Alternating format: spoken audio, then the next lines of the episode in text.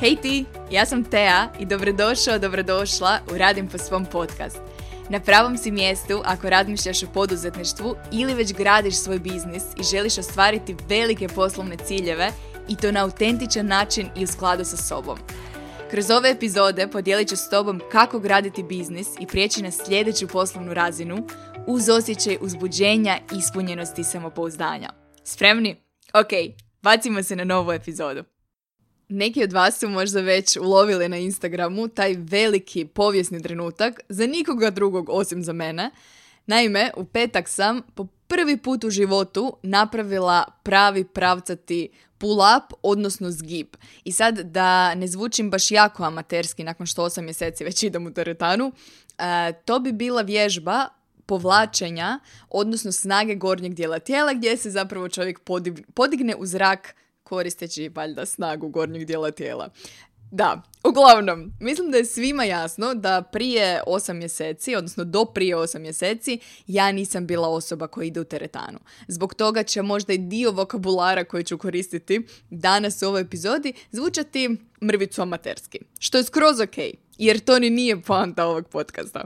Ono što je poanta ovog podcasta, između ostalog, je povezati te svakodnevne situacije koje nam se svima događaju sa biznisom i sa lekcijama koje možemo naučiti iz njih.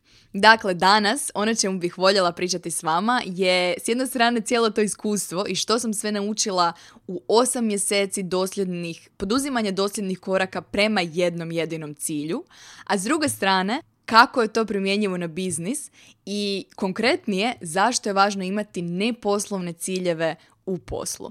Kao što sam spomenula, bilo je potrebno osam mjeseci da dođem do cilja. Dakle, kada sam po prvi put nazvala Filipa i došla onda u teretanu na prvi trening, pričali smo o ciljevima koje bih voljela ostvariti e, u radu s njim. Iako smo u početku krenuli od ciljeva koji su klasični, očekivani u vježbanju, odnosno u zdravlju općenito, kao što su kilogrami, odnosno različite tjelesne mjere, ono što sam shvatila u procesu je da mene motivira puno više od toga su izazovi. Odnosno, neke fizičke stvari koje nikada u životu nisam mogla napraviti ili sam tu vještinu izgubila negdje po putu. Ono što je možda zanimljivo kada već pričamo o mindsetu, a, jedan od prvih velikih ciljeva, nešto što nikada ranije nisam napravila u životu, bio je pravi sklek. I jedna od prvih stvari koju sam rekla Filipu bila je ja nikad u životu nisam napravila ili nisam mogla napraviti pravi sklek. I njegov odgovor je bio, ok, ajmo probati. Dobro. I Spust, naravno sam se spustila, sam se dolje i u pokušaju podizanja nazad uh, sam stala i otprilike odustala. Filipov komentar na to bio je, hm, ok, s obzirom na kontrolirano spuštanje u jednom smjeru, zapravo moja pretpostavka je da možeš napraviti sklek, samo misliš da ne možeš. U tom trenutku me njegov odgovor baš isfrustrirao, nakon toga sam o tome razmišljala cijeli vikend i na prvom sljedećem treningu sam napravila prvi pravi sklek ikada u životu. Od tada smo došli do jedanaest, čini mi se, sklekova za redom i sad taj cilj zapravo samo pomičemo dalje. I to je bila prva lekcija koju sam naučila u teretani, vrlo neočekivano, a glasila je da ako vjeruješ da ne možeš, vjerojatno ne možeš. Odnosno, da bi nešto mogao, prvo moraš povjerovati i ostaviti mogućnost da nešto možeš. I tako smo kao dugoročan cilj naše suradnje definirali napraviti jedan pravi zgib do tridesetog rođendana. E sad, Filip bi puno bolje od mene objasnio kako smo došli do tog cilja, posebno uzimajući u obzir da su prvi pokušaji bili toliko komični, da je napredak bio toliko spor i da jednostavno neke ni genetske predispozicije mi nisu išle u prilog, no taj dio ću ostaviti njemu. Ono što ja znam sa svoje strane je da sam se obvezala sama sebi na samo jednu stvar. A ta je, ne znam kako ćemo doći do cilja, ali ono što, na što se obvezujem sa svoje strane je da ću se prvo dva puta tjedno, a kasnije tri puta tjedno pojaviti u teretani. Jer iako su prvi pokušaj bili smiješni, ono što sam duboko vjerovala i što, u što vjerujem i u biznisu je da se mali koraci iz dana u dan zbrajaju. I iako ne znamo kako, iako ne vidimo pet koraka unaprijed, ono u što vjerujem je da će mali koraci iz dana u dan dovesti do velikih ciljeva.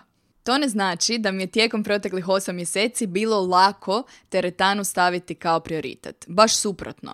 Jako, jako često mi se događalo kada bih hodala na traci ili bila na biciklu tijekom zagrijavanja, razmišljala bih koliko produktivnijih stvari bih mogla raditi sada u ovom trenutku.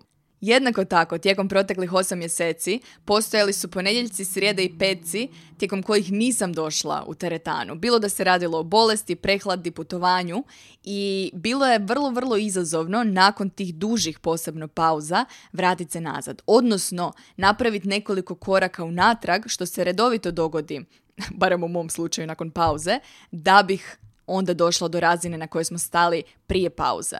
Vrlo, vrlo zapravo demotivirajuća. No i u tim periodima, u periodima kada bih imala loš trening, kada bih osjećala niske razine energije, kada bih imala, kada bi mi djelovalo da nazadujem, ponovno sam se vraćala na to jedno jedino uvjerenje da se mali koraci zbrajaju. Mali koraci se zbrajaju. Te a sve što trebaš je pojaviti se ponedjeljak, srijedu i petak u teretani i ti mali koraci će se zbrojiti i dovesti do velikih ciljeva. Ono što je definitivno pomagalo tijekom tih osam mjeseci i pauza i perioda niske razine energije i loših treninga koji su se definitivno događali i perioda u kojima sam imala osjećaj da nazadujem umjesto da napredujem je definitivno bio dovoljno dobar zašto. Kao što sam spomenula, moj glavni motivator za kretanje u teretanu, odnosno za definiranje uopće tog cilja krajem prošle godine, nisu bile ni mjere, ni izgled, ni kilogrami. Moj glavni izvor motivacije u svemu što radim, jednako u biznisu kao i životu, je znati želja tko mogu postati, odnosno što sve mogu biti sljedećih dvanaest mjeseci, pet ili deset godina. I ta znati želja je nešto što me motivira da ujutro iskačem iz kreveta. Jedna od stvari koja me oduvijek inspirirala, od kada znam za sebe, je ta želja za osjećajem snage, sposobnosti, vještine u vlastitom tijelu. Ne znam kako bih to opisala bolje od e, gledanja akcijskih filmova. Ne znam koliko vas se može poistovjetiti s tim. Dakle, e, je li vam se ikada dogodilo da nakon što pogledate dobar akcijski film, posebno u kinu, u kojem e, je glavni lik žena, to je još bolji primjer, i nakon što film završi, imate onaj osjećaj e, motivacije, entuzijazma, odluke da ćete this time next year, odnosno do ovog vremena sljedeće godine, i vi moći napraviti isto, što god e, bile vještine tog glavnog lika u filmu. Biti jednako vješta, spretna, snažna, aktivna, moćna. E sad, u tim akcijskim filmovima uvijek postoji ona jedna scena u kojoj glavni lik visi sa litica. Dakle, bez izuzetka. I svaki put kad bih naišla na takvu scenu, zapravo jedna od misli koje bi mi prošle kroz glavu su da se meni to dogodi, jer realne su šanse da mi se to nekad u životu dogodi, ja se ne bih mogla podići gore. I iz te želje, osjećaja, želje za osjećajem snage u vlastitom tijelu, prvi veliki cilj koji smo Filip i ja definirali, da ćemo zajedno ostvariti, bio je prvi pravi pull up, odnosno zgib. I to me dovodi do sedamnaestog sedmog, do tog velikog datuma do kojeg smo rekli da ćemo zajedno ostvariti cilj. sedamnaestog sedmog sam bila toliko daleko od tog cilja da nismo ni pokušali. Dakle, uopće nisam pokušala napraviti zgib na taj datum. To ne znači da tu činjenicu nismo prokomentirali i kada me Filip pitao koliko me to demotivira, ponovno sam se vratila na isto uvjerenja. Dakle, ako vjerujem da se mali koraci zbrajaju, zapravo nije poanta u datumu, nego u uvjerenju da znam da ću kad tad stići do cilja. Ja prva volim simbolične datume, velike ciljeve, kratke rokove, jer takve okolnosti me tjeraju da dam više i da pronađem inovativna rješenja. I u pravilu, kad definiram neki datum do kojeg želim ostvariti cilj, često, jako često se dogodi da ga ostvarim i prije tog roka. Međutim, u ovom slučaju nije. I kad se to dogodi, i to je jednako u redu. Jer poanta nije u roku, poanta je u dosljednosti. Poanta je da znamo u kojem smjeru idemo i onda se pojavljujemo svaki dan ili svakog ponedjeljka, srijede i petka i poduzimamo male dosljedne korake prema tome. To je ono na što se obvezuje svatko od nas. I sve dok radimo taj dio, naš dio dogovora, ostale stvari će se posložiti na najbolji mogući način. Nešto manje od četiri mjeseca kasnije, taj trenutak se i dogodio. I taj osjećaj u kojem ostvarimo cilj prema kojem smo dosljedno išli osam mjeseci je neprocjenjiv. Posebno što, s čim do sada nisam imala iskustva kada se radi o nekom fizičkom cilju, kada nešto vlastitim tijelom možemo napraviti po prvi put u životu. Razina euforije i dopamina i tog jednog baš posebnog osjećaja je jako, jako dobar. I zato sam podijelila to na storijima i neki od vas su mi rekli da su i deset puta pogledali story, baš zato što im je prenio tu dozu entuzijazma, motivacije i najvažnije te poruke da je sve moguće. Jer kada uzmemo u obzir svoju početnu točku prije osam mjeseci, zbilja je sve moguće. I ovoga puta mi je žao što nisam dokumentirala i te prve pokušaje, zato što bi bili... Zato što bi ovaj uspjeh bio toliko efektniji. I moja velika preporuka za vas, ako ostvarujete bilo kakve ciljeve ili gradite vlastiti biznis, dokumentirajte cijeli proces, a posebno te prve korake i prve faze. Jer nema bolje priče od one koja je krenula od neuspjeha ili malih, malih početaka. Te priče su zapravo najbolje, te priče su najveća inspiracija onda i svima nama ostalima. I to me dovodi do biznisa, odnosno do neočekivanih benefita vrijednosti koju sam primijetila, koju neposlovni ciljevi ili hobiji imaju na naš posao. Prije svega, prva stvar koju sam primijetila u proteklih osam mjeseci bio je porast inspiracije i kreativnosti. To se često dogodi čim malo izađemo iz vlastite niše, iz vlastitog područja u neko drugo. Mislim da vam je potpuno jasno da kada sam po prvi put ušetala u teretanu, nisam znala kako se zove niti jedna sprava, niti jedna vježba koju smo radili. Apsolutno svaki novi trening mi je bio novo iskustvo i izlazak iz comfort zone, a kada bih slušala razgovore drugih ljudi u teretani, zapravo sam imala osjećaj kao da slušam kineski. Doslovno. I cijela ta činjenica, cijelo to iskustvo me natjeralo da prije svega jako brzo učim, a kroz učenje vrlo brzo sam počela primjećivati sličnosti između fitness industrije i biznisa. I tijekom proteklih osam mjeseci, kroz a, naučene lekcije, kroz priče koje sam čula u teretani, a onda kroz vlastita iskustva, nastalo je toliko različitih objava u sklopu Radim po svom brenda. Jer što je zapravo kreativnost? Kreativnost je kombiniranje informacija i iskustava koje imamo na nov i inovativan način. A svaki put kad izađemo iz vlastite industrije, izađemo iz vlastite niše u kojoj se sve radi na isti način i uđemo u neku novu, to nam to obogaćuje naš spektar informacija i iskustava i tada nastaju najbolje ideje, tada nastaju inovativne ideje. S druge strane, druga vrijednost koju sam primijetila je punjenje baterija. Općenito, kvalitetne pauze i postojanje kvalitetnih pauza u našem radnom danu je nešto što je neophodno da bismo ostatak vremena bili produktivni i funkcionirali na nekoj visokoj razini, e, mogli biti fokusirani na zadatak pred nama. Koliko nas zapravo ima te kvalitetne pauze u danu, a koliko ih lako i često zamijenimo sa stvarima koje su u tom trenutku hitnije. Naprimjer, koliko često žrtvujemo pauzu za ručak u zamjenu za odgovaranje na mailove koji su hitni. Ili koliko nam je lako odreći se dva sata sna kako bismo možda napisali newsletter za taj tjedan. Rezerviranje vremena u kalendaru za naše hobije ili neposlovne aktivnosti je nešto što povećava šansu da se one stvarno i dogode. I ono što znam je da je meni tih tri sata tjedno, tijekom kojih mobitel nije u mojoj blizini, tijekom kojih sam u potpunosti isključena od posla, uh, definitivno pozitivno utjecalo na razine fokusa, energije, a onda i motivacije u biznisu. I posljednje, ulaganje vremena u stvari koje nemaju veze s biznisom, u drage ljude, u hobije, u aktivnosti koje nas vesele, povećava i naše ukupno zadovoljstvo životom. Čak su na Medicinskom fakultetu u Filadelfiji, čini mi se, otkrili povezanost između aktivnosti zbog kojih se osjećamo dobro, kao što su to, na primjer, hobiji, i jednog dijela mozga koji kontrolira kako se osjećamo u vezi našeg života. To nekako ima i smisla, da kada nam život nije samo posao, da osjećamo kako je bogati, ispunjeni i općenito smo zadovoljni svojim životom. I time dolazimo do pitanja kako i ti, ako te ovo inspiriralo, ako ti zvuči zanimljivo, kako i ti možeš neku vrstu hobija ili neposlovnog cilja ugraditi u svoj život. Prije svega, kreni od stvari koje si volio ili voljela raditi kao mali, od aktivnosti u kojima su ti sati mogli proletjeti ili od svog popisa jednog dana ću. Svaka odrasla osoba koju znam ima barem jednu stvar na tom popisu, jednog dana ću.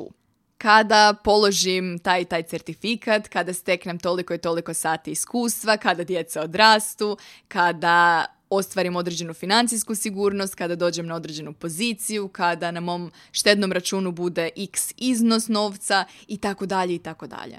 Svi mi imamo te neke aktivnosti ili ciljeve koje odgađamo do nekog idealnog trenutka. Kao što je moje gledanje akcijskih filmova i želja za tim osjećajem snage i vještine u svom tijelu koju sam odgađala do ne znam kada i zbog ne znam čega.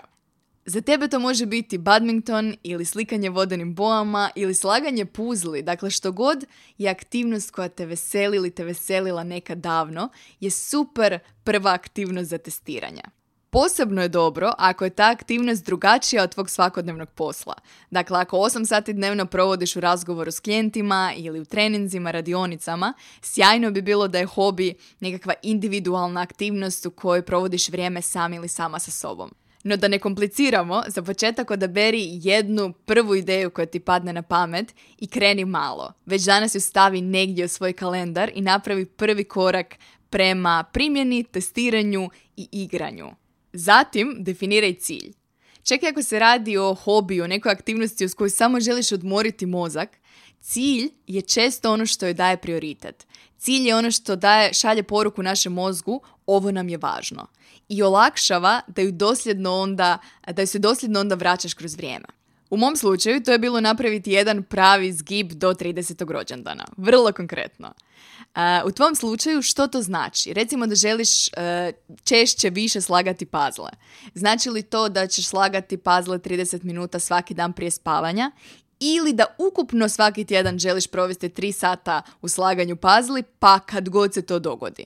Dakle, pokušaj definirati svoj cilj što konkretnije i onda ga stavi u kalendar. Jer kao što i James Clear kaže u knjizi koju često spominjem, Atomske navike, činjenica da smo neku aktivnost stavili u kalendar, odnosno da smo joj dodijelili vrijeme i mjesto gdje će se dogoditi, povećava šanse da se ona zbilja i dogodi. I posljednji korak, nakon što odabereš hobi, aktivnost u kojoj želiš uložiti više vremena i definiraš kada i gdje ćeš dosljedno ulagati vrijeme, napravi redoviti check-in sa sobom svakih nekoliko tjedana. Što to znači? Iako sam u teretanu krenula kako bih mogla napraviti prvi pravi zgib, zapravo sam istovremeno očekivala i da ću kroz dosljedne odlaske u teretanu osjećati više energije, bolje raspoloženje, osjećaj snage iz tjedna u tjedan. No da sam nakon prvih mjesec ili dva zaključila da me teretana iscrpljuje ili da sam manje produktivna ili da se možda ne uklapam ili da moji poslovni rezultati trpe zbog toga, preispitala bih tu naviku i cilj, preispitala bih taj hobi. Jer jednako kao i u poslu, želim i da hobiju koju ulažem svoje vrijeme budu po mom. Odnosno, želim da me vesele, želim osjećati entuzijazam kada idem na trening, želim se osjećati dobro nakon treninga, želim vidjeti pozitivne vrijednosti, benefite tog hobija i na moj posao između ostalog i ukupno zadovoljstvo životom. Tako da, nakon što testiraš neku novu aktivnost, neki novi hobi uvrstiš u svoj raspored, nakon nekoliko tjedana, mjesec dana, napravi check-in sa sobom. Pitaj se koliko me ovo veseli, koju vrijednost primjećujem u svom životu iz dana u dan zahvaljujući ovoj aktivnosti, koliko se bolje ili drugačije osjećam u odnosu na prije mjesec dana. I onda, na temelju toga, nastavi poduzimati jednako velike korake prema svojim neposlovnim ciljevima ili promijeni aktivnost, promijeni hobi, jer jednako kao i u biznisu možeš se predomisliti.